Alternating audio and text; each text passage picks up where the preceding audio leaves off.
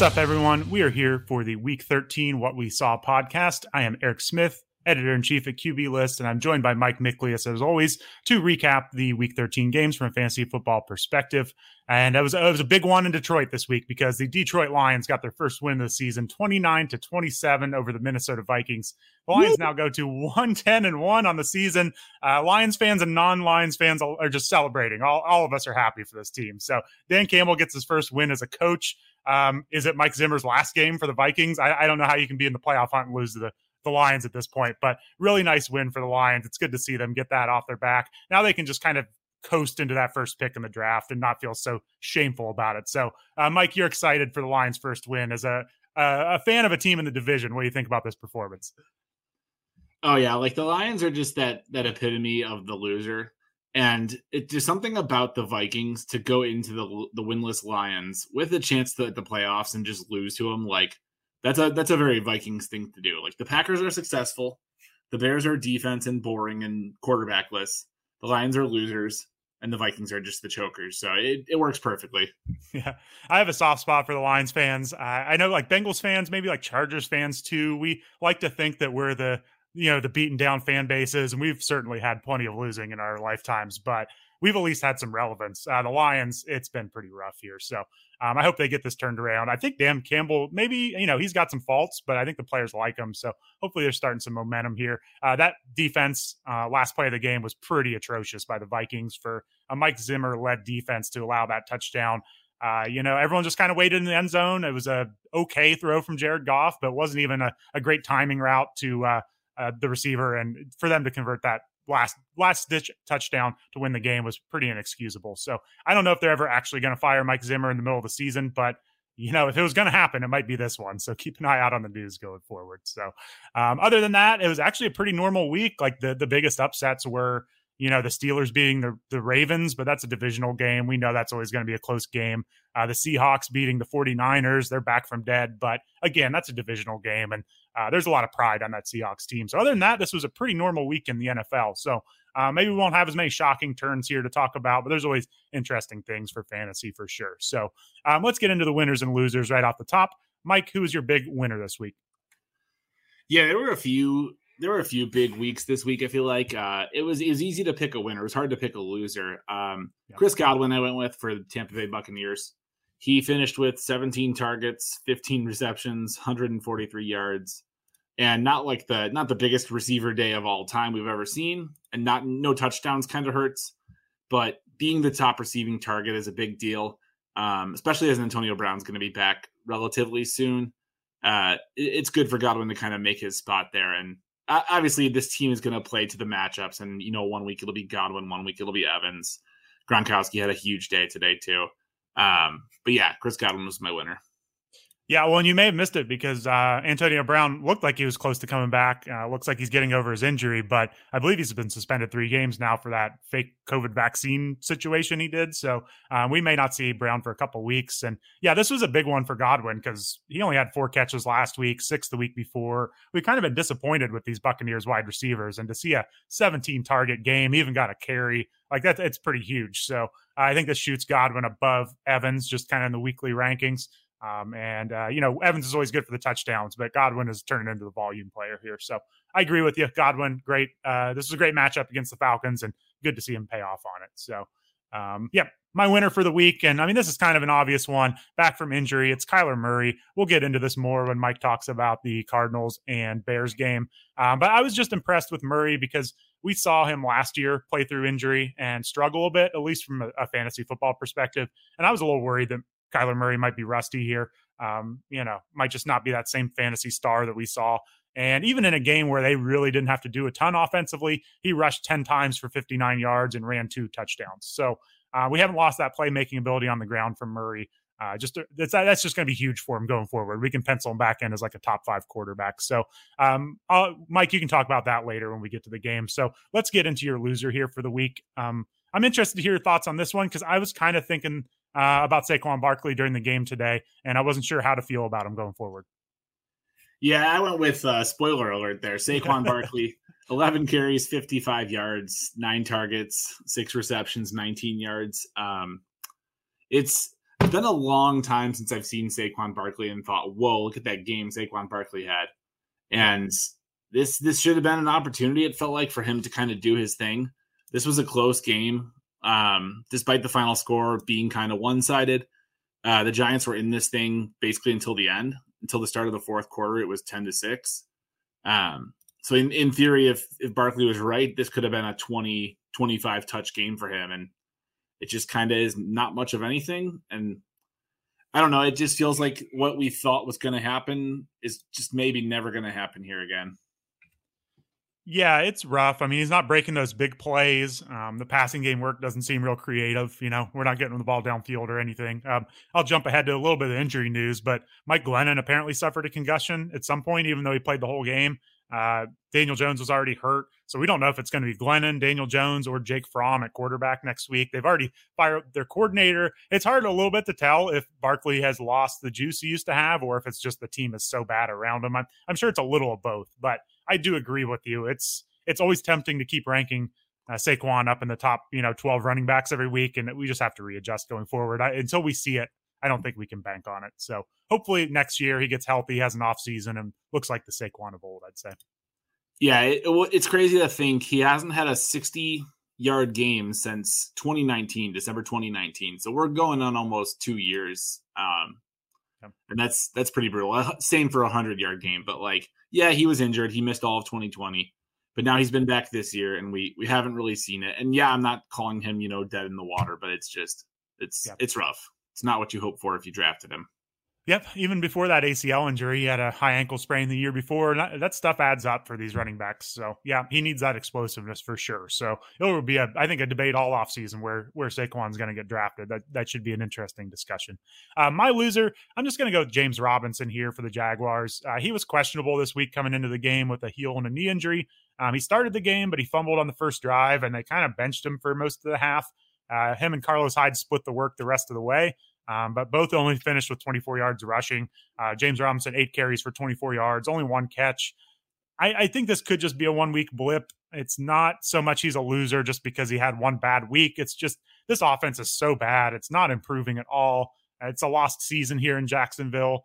And I just wonder I mean, are they going to keep running him into the ground the rest of the season, or are they going to maybe uh, take it easy on him, mix in Carlos Hyde a little more, especially if he's banged up. So really bad week here for James Robinson. You probably saw it coming against the Rams, but you probably still had to start him. So uh, big time dud for Robinson, and I, I just worry going forward. Uh, are we going to see him in week 17 getting 25 plus touches? So uh, James Robinson's my loser. I don't know if you have any thoughts on Robinson. Yeah, not too much. Given how this offense, as you said, is just not improving and not what we hoped it would be. Um, I mean, yeah, rookie quarterback, but you hope like oh, it's Trevor Lawrence. You hope there's going to be some games where you're like, whoa, we see what they can be, and we just really haven't seen much of it at all. So not not much interest here.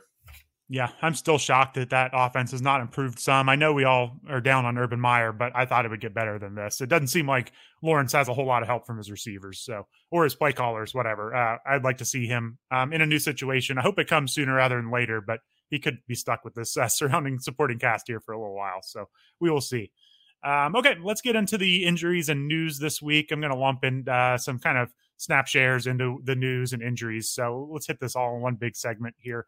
Um, kind of shocking news here to start off the day before the game started. Uh, the Panthers fired their offensive coordinator, Joe Brady, uh, during their bye week um, on the Sunday of their bye week. Apparently, it seemed like weird timing. Um, and there's some rumors that they weren't running the ball as much as they wanted. Matt Rhule kind of made it a point to say he wanted to run more, and they've kind of drifted away from that. Uh, so I don't know if that's the reason. It seems like something behind the scenes happened here with Joe Brady to get him fired because he's had a pretty bad situation here with Sam Darnold, uh, with Cam Newton not looking good, with you know PJ Walker. This has not been a great situation for Brady to run an offense, and I, I'm just surprised because he was in contention to be a like a head coaching you know, possible down the line, a head coaching prospect. I think he was even interviewed this offseason. So I think I'd heard him rumored maybe for some Bears jobs down the line if that opens up. So I'm shocked that he got fired this quickly. Um, do you have any thoughts? Like, is he the scapegoat here? I mean, do you think this is part Joe Brady problem, or is this more uh, the talent he had to work with in Carolina? yeah, that's a good question. It, it feels like there should be enough talent here to make something. Um, like with DJ Moore, Robbie Anderson, Ned Curtis Samuel, Christian McCaffrey that that feels like enough guys where you can make a decent offense, even if the quarterback's not great. We've seen that before. we've seen other teams, you know, pull good receivers and running backs and and do something. Um, the thought I have is maybe he's going back to college. Maybe maybe this was a mutual thing. Maybe I don't know.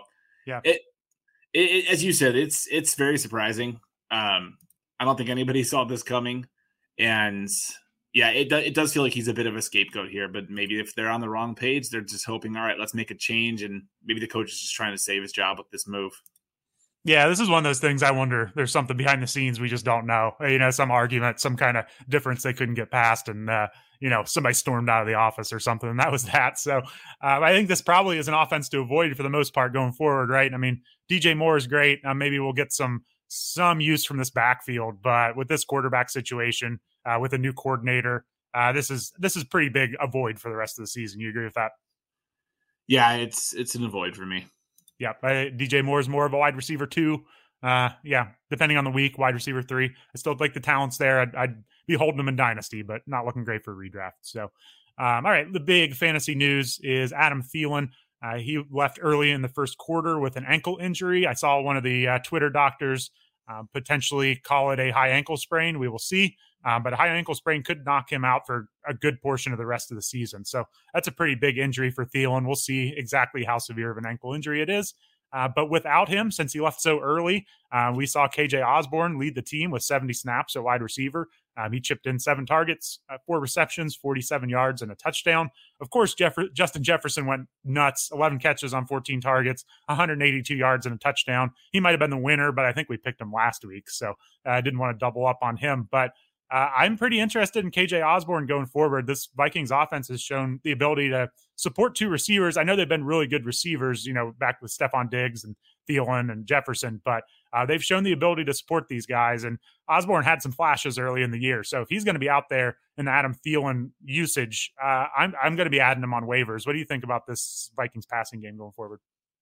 Yeah, if I need a receiver, he's he's a very attractive option. Um, I think it would be almost impossible for me to start him next week because you've got that one week and it could be like, all right, KJ Osborn was just a guy. And now this week, the new just a guy is going to be, you know, so and so, whoever. Mm-hmm. Um, but I, I, think you're right. He got a touchdown. The Thielen role is, you know, scoring the touchdowns. That's his big thing. So if Osborn got a touchdown, he got a good amount of work. He saw a lot of snaps. That that's that creates a lot of optimism. Um, I'd I'd pick him up, hold him. If he looks good again this week, then just roll with him.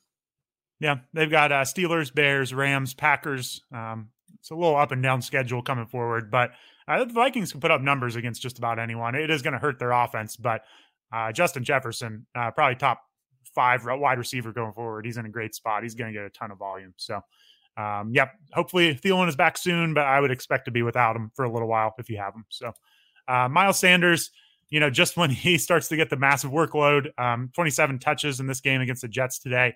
Uh, he leaves with an ankle injury late. Uh, he seemed to be in a lot of pain, but he did stay on the sidelines. We'll see how severe this is. Uh, but he was pretty much the lead back here. Uh, Kenneth Gainwell mixed in. Uh, Boston Scott played, but he basically did not play. I mean, he was active, but uh, he was sick all week and they didn't really use him. So with Jordan Howard injured, um, we'll see how hurt Miles Sanders is, but this may be time to add Kenneth Gainwell we'll see. Boston Scott, maybe on a, a, normal week, he gets some more usage, but keep an eye on that because the Eagles are running the ball a lot right now for sure. Um, in Washington, uh, Logan Thomas leaves with a knee injury in the fourth quarter. He had gone uh, three for 48 and a touchdown. Uh, this one's kind of a bummer. He was back on the streaming radar and was playing well after missing a lot of time with injury. Um, let's see, the Giants, uh, Kenny Golladay, kind of similar. Um, he missed a lot of the first half with a rib injury. Uh, was came back in the second half, but only caught three balls for 37 yards. So um, hard to trust him there. And then uh, Joe Burrow dislocated his pinky in the second quarter, but played through it. Um, I'll get into that when we go over the Bengals game, but it, it certainly affected him. Um, let's uh, catch up on some of this injury news. Um, do you have any interest in the, the Eagles' backfield at this point, or um, is it too much like a revolving door here? Kenneth Gainwell is definitely interesting as an ad um, because, again, he's the young guy, and it, that's going to create the most optimism that there's something there we haven't seen yet. Um, and you know, Miles Sanders is opening up a big role. That was a lot of carries that are going to possibly disappear now. Yep. Um, so yeah, I, I'm definitely interested in that. If you need a running back, I would grab whoever you can out of that backfield and just roll with it because there's probably going to be enough carries to go around. Yep, agreed. And then a couple minor ones uh, to wrap up the injuries. Uh, Tyrod Taylor hyper, hyper hyperextended his wrist, um, was having trouble gripping the ball. They turned to Davis Mills. They are uh, not announcing next week's starter yet. Uh, Kenyon Drake was carted off with a leg injury for the Raiders. Uh, that left them down to just Josh Jacobs and Peyton Barber. Uh, Jalen Richard was on the COVID 19 list. So, depending on that situation, uh, maybe in some leagues, Peyton Barber's worth an ad, but they were really featuring Josh Jacobs. Uh, Corey Davis was in and out in the lineup for the Jets, uh, trying to play through his groin injury, so he doesn't seem to be 100% back. And then Lamar Jackson stepped on uh, the down marker. Um, didn't miss a play, but he was limping around, so you may see him on the injury report. Uh, we'll get to that game here in a little bit. So, um, yeah, let's get into the games. Um, please check out QBList.com, our What We Saw article. We've got a staff member going through each game, uh, watching it start to finish. So, uh, they'll be able to cover everything there. We're not going to cover all the games, but um, we're going to get to a few. And as always, if you want to join us on our Discord, uh, go to pitcherlist.com slash plus and you can join PL plus.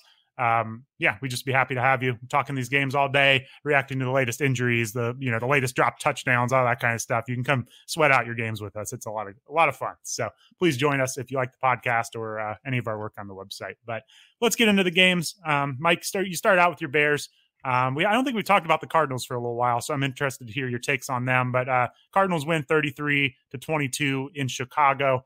Uh, what do you think about this one? Yeah, really, I wouldn't say this one is as close as the score looked. Um, Cardinals won this one pretty easily, which is a good sign for Arizona fans because you know you just got Hopkins back, you just got Murray back, and things looked pretty good. Uh, it was a rainy game, and the announcers were kind of on top of that right away, and they were right because it created a lot of mistakes. Um, Kyler Murray had two fumbles. I believe they were both uh, botched snaps. At least the first one was. I think the second one was too. Uh, they were wide receiver drops. The Bears' uh, first two interceptions both went off the hands of a receiver and just happened to fall right into a defender's hands right behind him. Um, and the time of possession was really weird.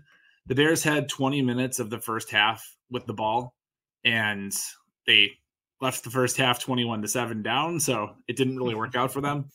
Um, they went on these long drives and on the first two they just ended with an interception. Um, so yeah it, it, made a weird situation for the cardinals but they barely passed at all.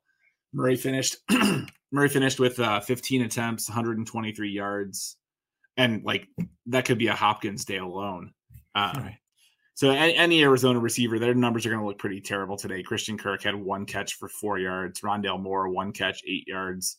Zach Ertz one catch. Um, but that being said, Murray looked good. He was efficient, 11 to 15, 123 yards, two touchdowns, and he was running a lot. As you mentioned earlier, 10 carries, 59 yards. He ran well and he avoided hits. He didn't take any hit. He didn't take anything that I saw uh, like that worried me he didn't take one of those hits where you're like, oh, that that's gonna that, that's not what I want to see just coming back. So, um, yeah, that's what I saw for the Cardinals.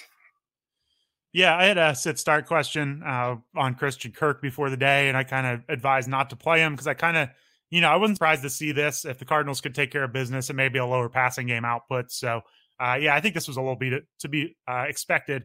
Um, there are a lot of options in this passing game now uh, with Hopkins, AJ Green, Christian Kirk, Rondale Moore, Zach Ertz. So we're gonna we're gonna see this, I think, from week to week, other than the high volume games. So, uh, but Hopkins, I mean, he led the way with 39 snaps, uh, 17 routes run. That was the most among receivers. So um, looks like he was healthy, right? He was out there. Uh, he scored the touchdown. It just wasn't a high volume passing game. Yeah, Hopkins made a really great catch. Uh, early on, Murray he saw him run, running down the sideline. He put up a good pass. Hopkins just barely managed to get both feet in bounds, took it into the end zone.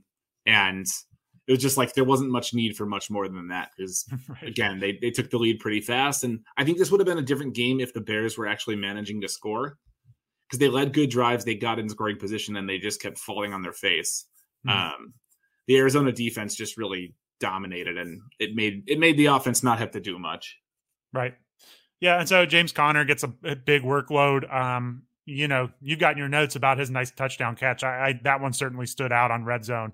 Um, think James Conner looks pretty good, right? He's rebounded from. He's obviously not where he once was with the Steelers, um, but he's rebounded from when we were all so down on him for the past few years in Pittsburgh. He he looks like he has a little bit of talent. It goes a little more than just he's getting a bunch of volume here. Yeah, he's a name that when I hear his name, I kind of just picture in my mind like blah. Like yeah. I just don't think that there's going to be much to watch, but he he looked good. I have to give him credit. Like it's not like he's uh, Saquon Barkley or Christian McCaffrey, but he looked like a talented back. He looked like a guy you want as your lead, and not just somebody you're kind of stuck with. Um, feels worth mentioning. Eno Benjamin, he's the backup here. He's the rookie. I he didn't get much work. He had I think one carry and one catch, but he looks good on that one catch. He made a couple moves. He's he's strong. He's fast. He's quick. Uh, he's he's got some some shiftiness to him. I think he's a guy to watch. So just a heads up as we kind of get close to the end of this season.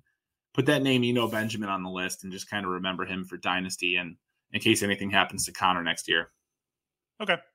And yeah, I mean, before we wrap up the Cardinals, I mean, again, if people are worried about Zach Ertz, I, I think they're going to be down weeks, but he saw more snaps than DeAndre Hopkins, ran just as many routes as DeAndre Hopkins. So he was out there. It's just a low passing games, a low volume passing game. So I think there'll be better days ahead for all these pass catchers. So uh, feel free to either wrap up the Cardinals or uh, go on over to the Bears here.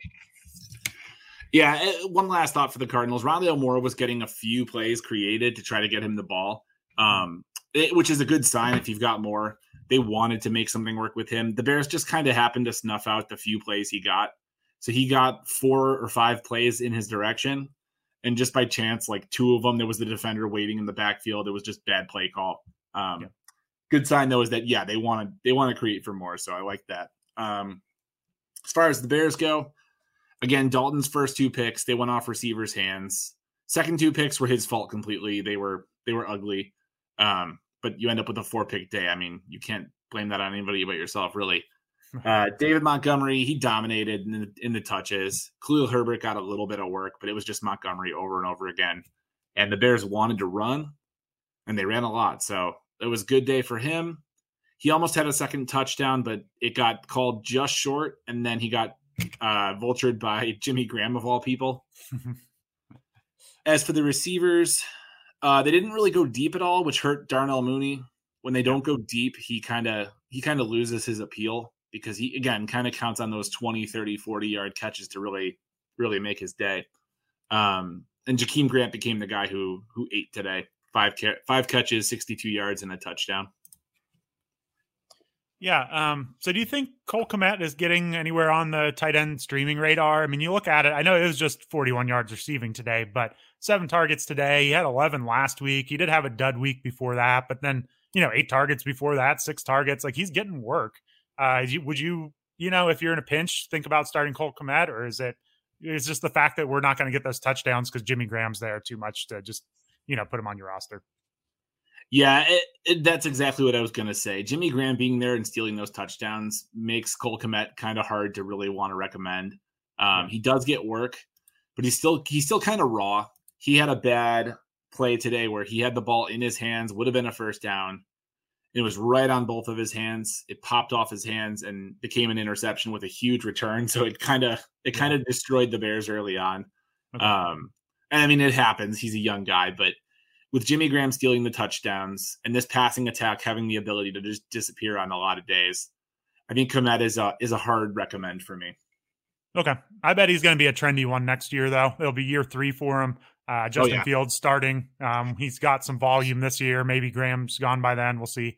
Um, so yeah, I wouldn't be surprised to see him getting hyped up next year for draft season, though, for sure. Um, yeah, he could be a, he could be a good sell um, if you don't believe in him, I would wait. And as you said, wait for next year when Fields is coming in and there's a new coach and everyone's like, "Oh, this new coach is the greatest coach who's ever existed." right. And you might get some some good uh, return on guys like Mooney and Kmet because you know these coaches don't tend to work out as well as we think they will. Yep.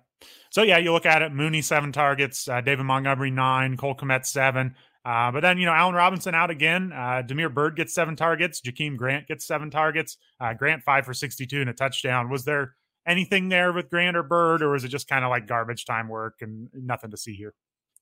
Yeah, it was just they were throwing short, and whoever happened to be open was the guy who got the ball. So, eh, I mean, you had Montgomery at the same time with eight eight receptions and fifty one yards, which is not Montgomery's game, and I think that's pretty emblematic of like, all right, they're just looking for whoever's open short. Andy Dalton didn't have a very good day, so you know, make yeah. the best of it. All right. Well, this uh, this drops the Bears to four and eight on the season. Uh, probably kills any hope that Matt Nagy had anyway for the playoff run. Um, you got anything you're looking at here other than just you know getting Justin Fields back and uh, watching him develop? Like anything you're looking at going forward, or is this just kind of like playing out the season here. Yeah, biggest things will be Fields getting back, getting some more game experience. Um, if they start to put Herbert more in the game, if I had Montgomery, I'd be a little worried Herbert might get more snaps as the season comes to a close. And then just hoping to see uh, Mooney keep developing week to week. Yeah, and Herbert did see a little bit of work this week. I mean, there have been some weeks where it's been all Montgomery. So, um, yeah, maybe maybe that's starting now. We'll see. Um, all right. Well, I think that wraps up the Cardinals and Bears. Um, rainy game again, so that kind of contributed to some of this as well. Um, all right, let's get to uh, Bengals game here. Uh, Bengals lost at home to the Chargers, uh, forty-one to twenty-three, I believe. I uh, know forty-one to twenty-two. Um, it was a pretty wild game. Uh, the Bengals got down early, twenty-four to nothing, and early in the second quarter. Kind of everything went wrong um, that could possibly go wrong. The Chargers were ripping off big plays. Um, and uh, the Bengals had some turnovers, but um, they fought back and they were actually down 24 22 driving in the fourth quarter when Joe Mixon fumbled and the Chargers returned at 61 yards for a touchdown. And then it just kind of got out of out of their hands after that. But uh, you know, I'm not as discouraged as a Bengals fan as you would think from this score. It looks like a blowout. Uh, but the Chargers are a really good team, and the Bengals really, I mean, they really fought back in this one. I was pretty impressed to see them come back from that 24 nothing deficit against a good team.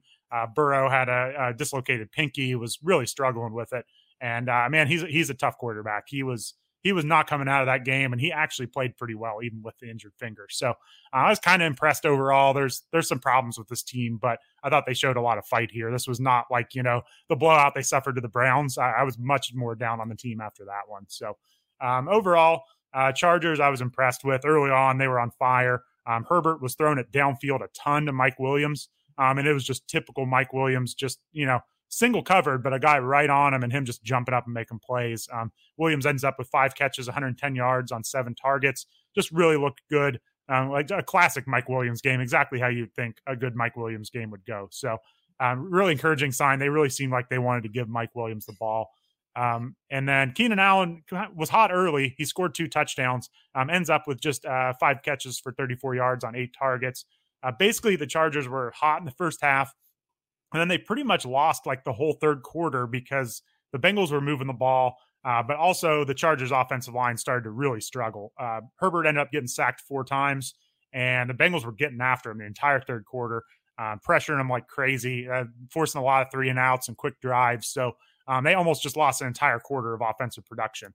Uh, but other, you know, other than that, they, they picked it back up in the fourth quarter. They looked good. Uh, Jalen Guyton contributed four catches, 90 yards, and a touchdown, had a, downfield play. Um, the passing game looked good overall. Herbert has a cannon.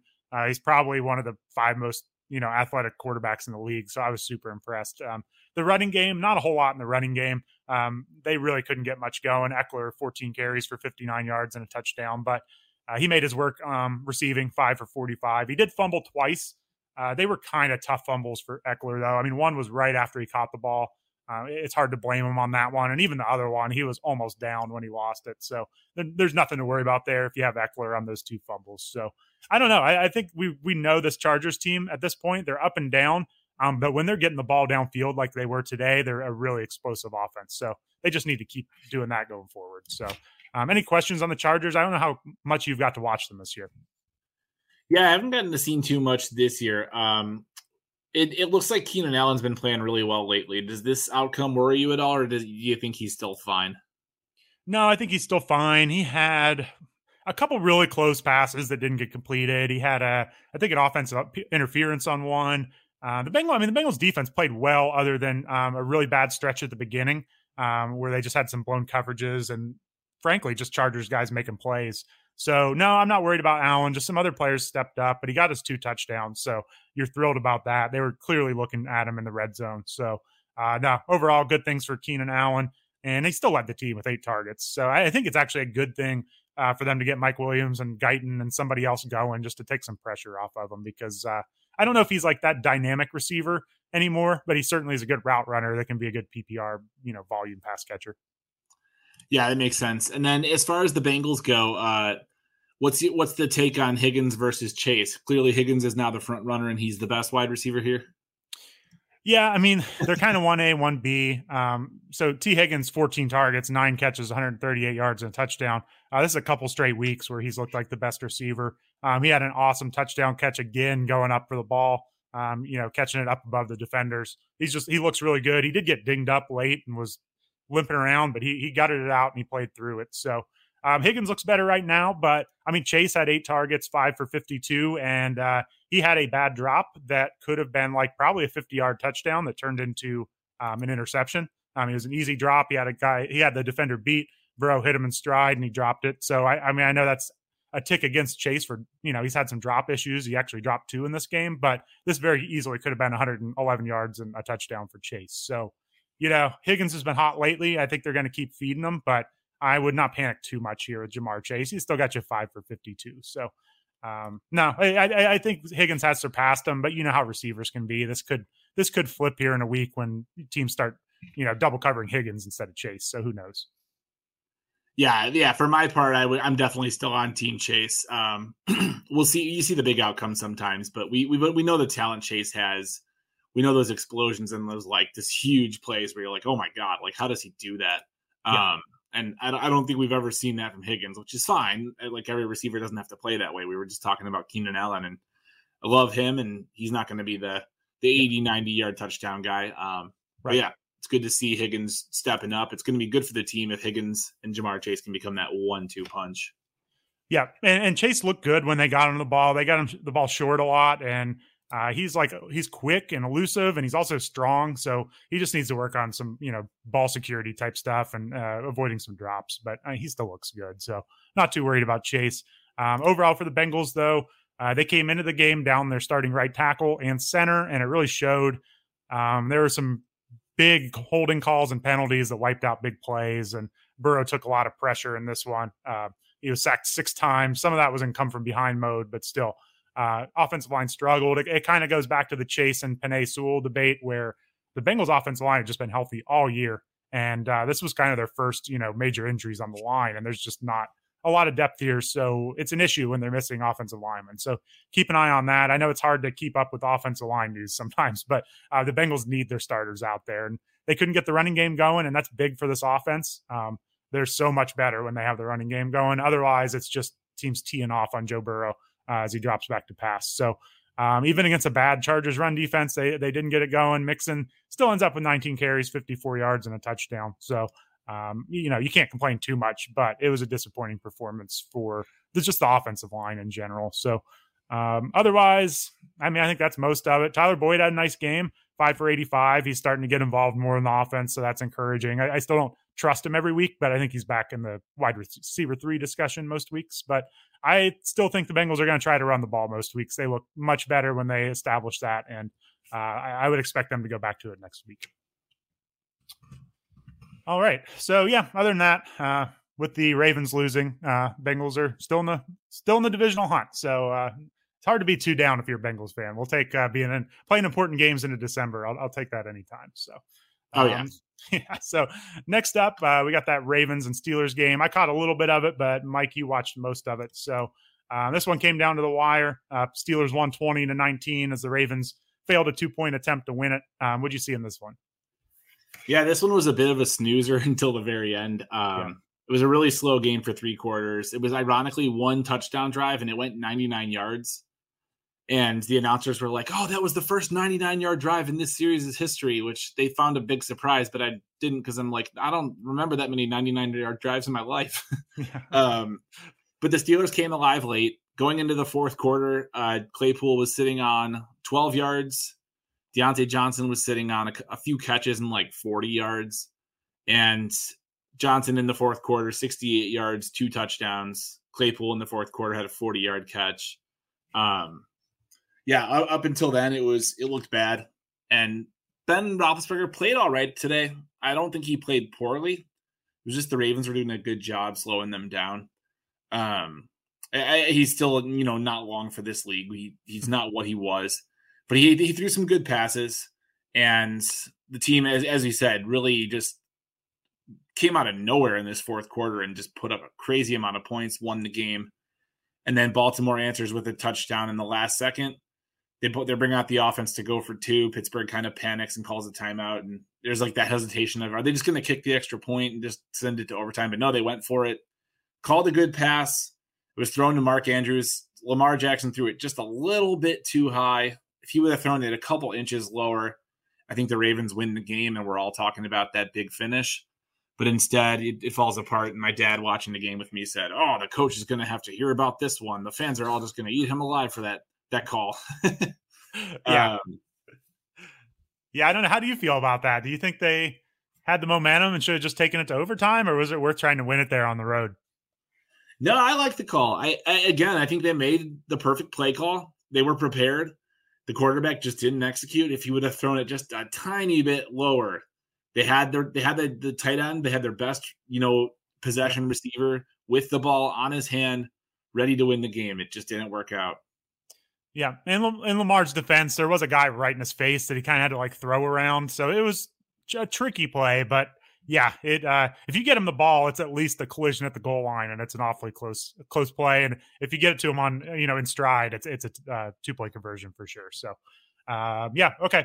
Yeah, I guess it, was pretty interesting watching Roethlisberger. He's he's kind of announced this is his last year, and uh, there were some times they showed him on the sidelines where you would have thought he was like a kid in like the NCAA tournament or something, like rooting for his team. Like he's just like he's so invested in these games. I, I think he he just does not want to go out um, just kind of a laughing stock, like missing the playoffs. Oh, he looked so bad. He, he's really living and dying on these games. So uh, he, he's definitely invested in this, and uh, this was a big win for Roethlisberger. Oh yeah, and I'll, I'll, be honest, I'm not a Steelers fan, so I wouldn't mind seeing him miss the playoffs in his last year. I'm sure you, as a Bengals fan, feel the same. Absolutely. All right, so what do you see with this uh, Ravens offense here? Yeah, so for the Ravens, uh, Lamar Jackson played well. He didn't have a lot of room to run, so ultimately his his rushing numbers eight for fifty five. I mean, it's good. Obviously, it's better than most of the league going to do, yep. but it's not quite up to snuff for what we're used to for Jackson. Um, he spread the ball around a lot. Marquise Brown five catches, Mark Andrews four catches, Devonta Freeman five catches, Watkins four catches. Um, so nobody really jumped out. You know, there wasn't that one big play Andrews didn't get any touchdowns. So the, the things you're looking for to make people stand out just kind of didn't happen here.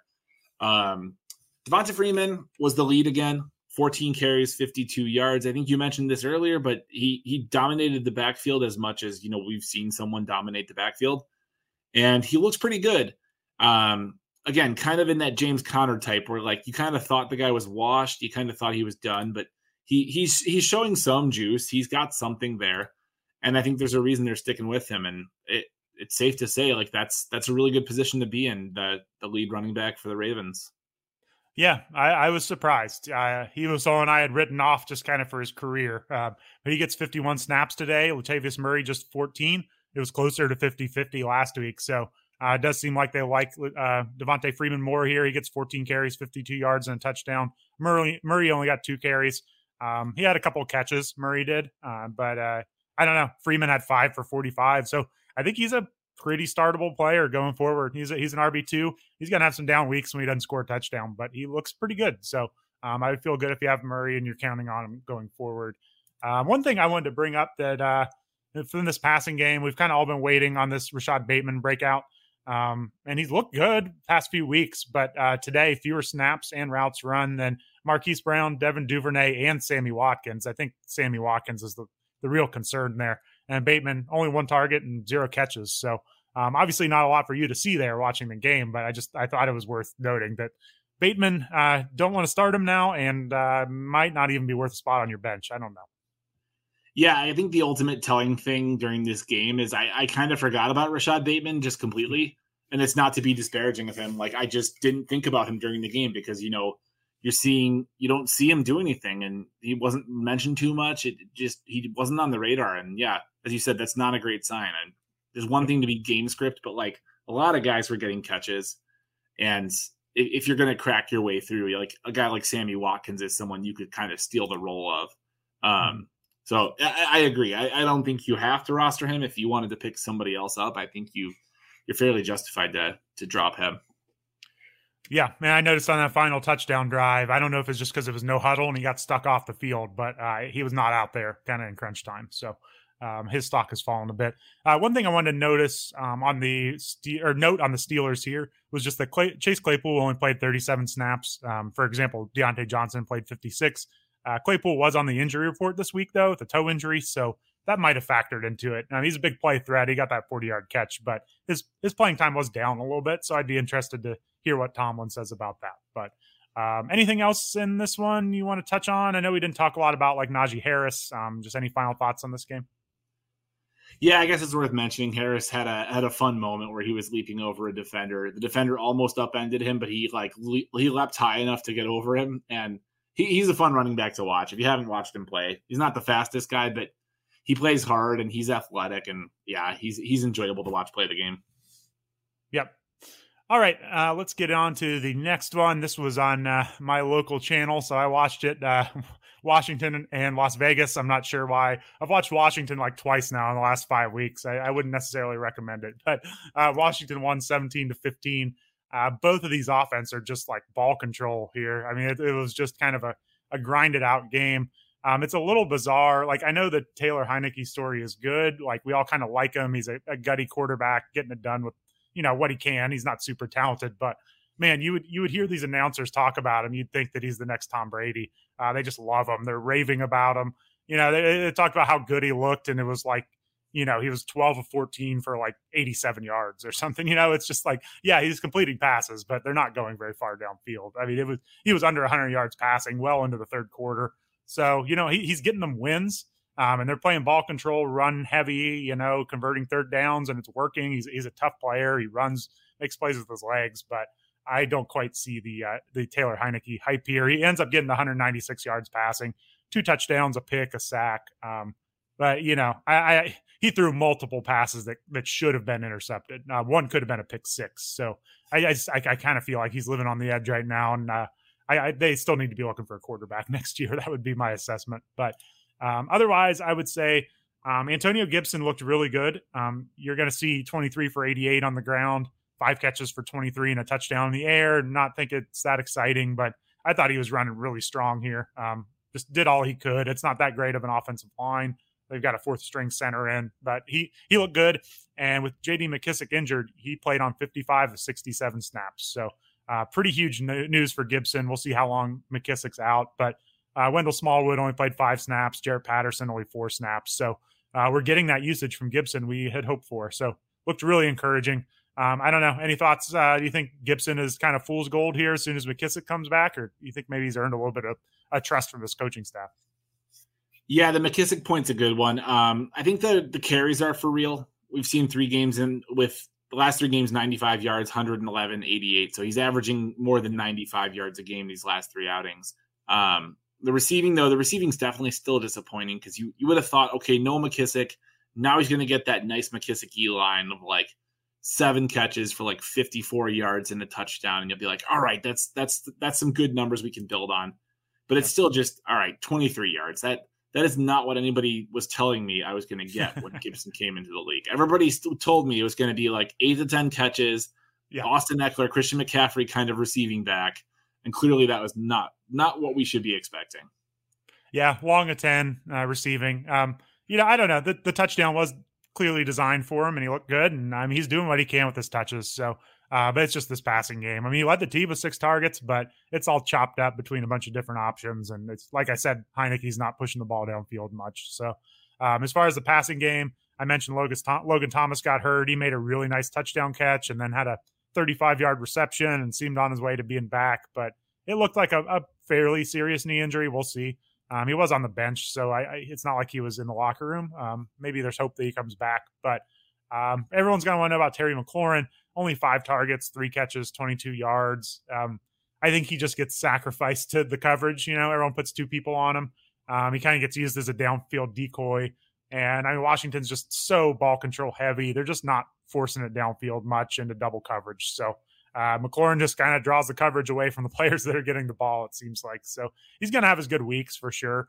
Um, but I, I, this is the way Washington wants to play, and I, it's not always going to make a good fantasy day for Terry McLaurin. So otherwise, you know, there's Adam Humphries getting some dump off passes late, and uh, you know John Bates getting work at tight end with Logan Thomas, and you know just kind of the same names here, but nobody really stepping up. Curtis Samuel got two carries for negative one yard and one catch for negative one yard. So he's at least getting back on the field, but nothing there yet. So um, I don't know. I, I am kind of, uh, it's hard to get too excited for McLaurin going forward, other than some of these you know big touchdowns he'll have. So, are you there with me on McLaurin, or should I be you know a little higher on just how talented he is here?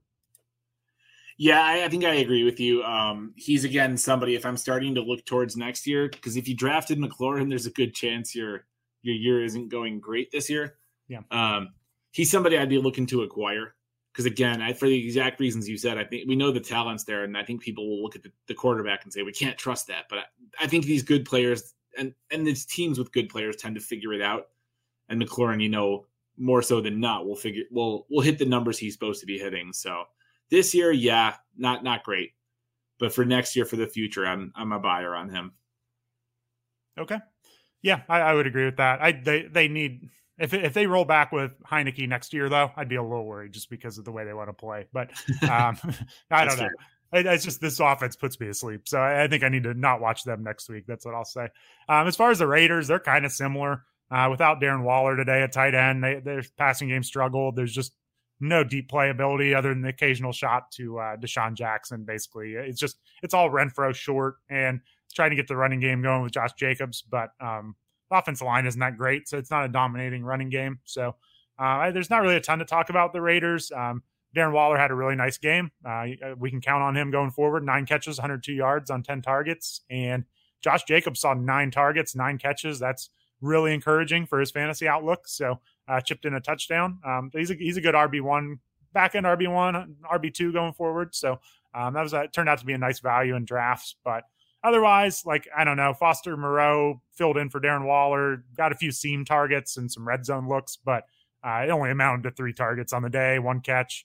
So that was a flop if you had to play him this week. Um, I don't know why they keep playing Zay Jones. Honestly, like he gets a ton of work, and he had a shot on a deep ball late, and just uh, it, it, was a tough catch. I wouldn't call it a drop, but um, you could have somebody better, I think, running that route than Jay, Zay Jones personally. So I don't know why he keeps getting all these snaps. Uh, it's just it's a frustrating offense. I think there's more talent there than they have, but they just keep checking it down and kind of play ball control like Washington, and that's that's kind of how you end up losing 17 to 15. So um, Washington chipped in a field goal late to win this one. So I don't know. You got any thoughts on this uh, Las Vegas offense? Yeah, it's funny. Both of these teams are kind of similar in my mind. Of like, people try to tell me these teams are better than they are, and they try to convince me that Taylor Heinicke or Derek Carr has something to offer that's special, and there's just some force holding them back. Um, as I was watching the Fox pregame, they they had a special segment on Taylor Heinicke and about how great he is, and then Howie Long was talking about Derek Carr, and now that Jon Gruden's out of here, you're going to really see Derek Carr shine. And in my head, I just thought like these are not good offenses. Like you guys are trying way too hard let's just admit this is a boring game. Nobody wants to watch it. and unfortunately, Eric got stuck watching it. And we thank him so we can get the important fantasy takeaways. But otherwise, nobody in their right mind who's not a Raiders or Washington, whatever's fan is going to be watching this game. Yeah, I got a uh, a new TV about a week ago, and it was the local game, so I just wanted to enjoy it on the the, the brand new you know giant TV. So that you know it, it, wasn't all bad. I, I, had a good time watching it, but uh, yeah, I don't know. I will say like the Raiders pass pass rush is pretty decent. Um, Crosby looks pretty good. Uh, he's Maxx Crosby. He's making plays. They can get to the quarterback. Um, despite only one sack, Heinicke was pressured a lot, and I thought Washington's defense played pretty good. They had some good coverage. So uh, these defenses were putting up a fight, but yes, the offenses are also pretty boring here. So, uh, yeah, I think we can move on from that one. Um, those are all the games we focused on. Uh, there were a couple things I wanted to bring up here before we get out of here. Um, so for the Rams, uh, Darrell Henderson was active, but they basically said he wasn't. I guess he was an emergency option. And Sony Michel gets 24 carries, 121 yards, and a touchdown. Uh, so I, I, think it's pretty clear when Henderson's not playing, Michel is the lead back. So uh, keep that in mind going forward. And then uh, for the Seahawks, um, they beat the San Francisco 49ers 30 to 23. They did not play uh, Alex Collins. I don't think it was because of injury, but he was inactive. They elevated Adrian Peterson and they ran the ball 27 times for 146 yards. Uh, but 73 of that came from Travis Homer um, on one big run. Otherwise, Rashaad Penny 10 for 35, Adrian Peterson 11 for 16 and a touchdown. Uh, so it's it's a pretty ugly rushing game there. Um, but if you have Alex Collins, uh, you could probably drop him. He's definitely not startable. It's kind of a mess there, but they at least got the passing game going a little bit and put up some points. So um, I don't know. Was there anything you caught uh, other games or in those games that you wanted to mention before we get out of here? I guess my last thought. I think Seattle needs to drop Penny, drop Homer, pick up, get, convince Marshawn Lynch to come back to the league. Yes. And pick up Frank Gore and just run Adrian Peterson, Marshawn Lynch, and Frank Gore out there each week and just let people's heads explode that that's all on the same lineup in Seattle and the Seattle's a horrible team. Perfect.